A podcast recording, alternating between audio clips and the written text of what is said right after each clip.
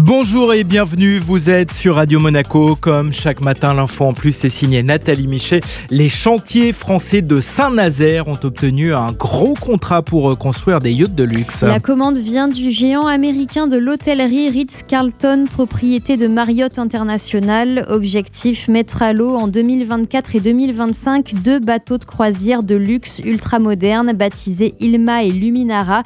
Des navires plus petits que les gros paquebots qui attirent tant de protestation.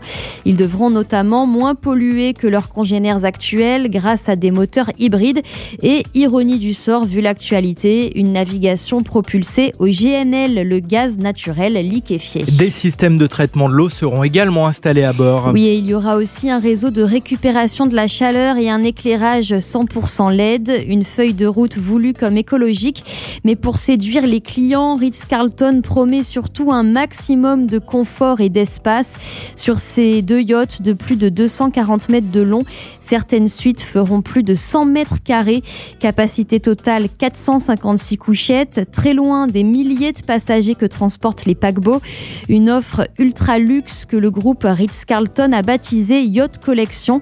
Elle sera lancée dès cet été grâce à un premier yacht déjà construit, l'Evrima, sur lequel chaque cabine dispose d'une terrasse privée. Pour monter sur les bateaux qui seront construits à Saint-Nazaire, il faudra patienter davantage, mais les réservations vont ouvrir dès l'automne prochain et les croisières se dérouleront dans les Caraïbes et en Méditerranée. On patiente. Merci Nathalie.